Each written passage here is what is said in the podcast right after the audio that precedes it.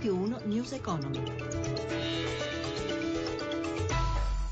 Buongiorno da Stefano Marcucci, benvenuti a News Economy. In primo piano i dati di Banca d'Italia sul credito e prestiti al settore privato da parte delle banche italiane sono in calo a dicembre, meno 0,3% su base annua, erano in aumento a novembre, in particolare diminuiscono i prestiti alle imprese, meno 0,7%, mentre aumenta il credito alle famiglie.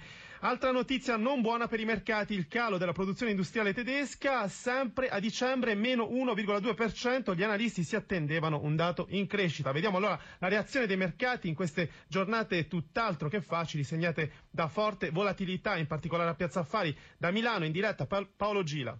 Buongiorno da Milano, è un'attività molto nervosa per Piazza Affari soprattutto, anche se gli altri listini non sono certo immuni da questa volatilità. Milano ora cede lo 0,37%, poco mossa anche Parigi in calo dello 0,09, poco sopra la parità Francoforte più 0,13, mentre Londra viaggia su un guadagno di circa mezzo punto percentuale. Al centro le vendite dei titoli del comparto bancario che sono tornati a soffrire dopo un avvio in cui si era tentato il recupero, ma deboli appaiono anche gli industriali. Il prezzo del petrolio è sotto i 30 dollari il barile. Sul mercato secondario dei titoli di Stato lo spread è a 143 punti base con il rendimento dei BTP a 10 anni all'1,68%. Unico elemento di stabilità oggi è il rapporto di cambio tra euro e dollaro, poco sotto quota 1,12. Linea allo studio.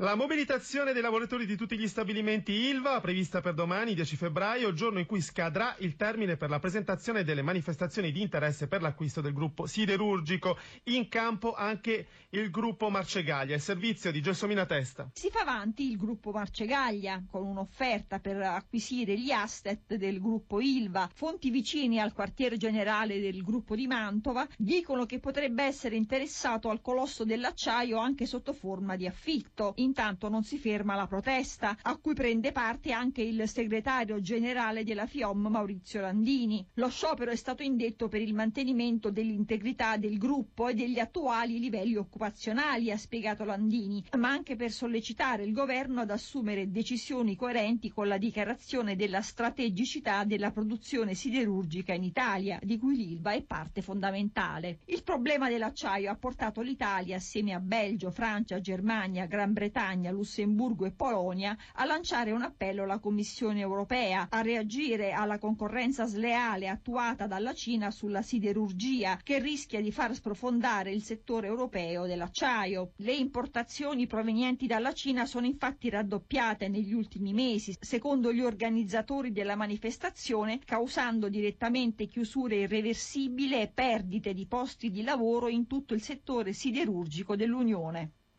Allora si concluderà a breve la missione del governo e delle imprese italiane a Teheran. L'Iran intanto si prepara a inviare in Europa 300.000 barili al giorno di petrolio, oltre il 50% del livello in più del, del livello precedente alle sanzioni. Ma quanto ci vorrà perché la produzione e l'export tornino a pieno regime? Lo abbiamo chiesto al presidente di Nomisma Energia, Davide Tabarelli un paio di mesi, però aveva molto petrolio galleggiante in navi, in scorte, perciò sul mercato c'è già l'effetto con prezzi che tendono ad andare verso il basso dagli attuali livelli di 35 dollari. Per quanto tempo continueranno a calare i prezzi? Qualche settimana finché non ci sarà qualche segnale dai produttori OPEC per un controllo maggiore della produzione. Alcuni analisti credono che il prezzo del greggio si manterrà attorno ai 30 dollari e forse anche al di sotto per tutto il 2016. La maggioranza degli analisti prevede un recupero verso i 50, ma ci sono altri che danno anche dei 20 dollari per barile. La riduzione del prezzo del greggio di questa entità eh, porterà anche a dei disinvestimenti. Sì, l'ordine di grandezza dei disinvestimenti da parte dell'industria petrolifera è di superiore ai 400 miliardi. Poi importante è il fatto che i fondi sovrani, eh, a cominciare dall'Arabia Saudita, hanno smesso di investire. News Economy a cura di Roberto Pippan si ferma qui. Grazie a Cristina Pini per la collaborazione, a Claudio Magnaterra in regia. Grazie a voi per averci seguito. Buon proseguimento su Radio 1. Radio 1 News Economy.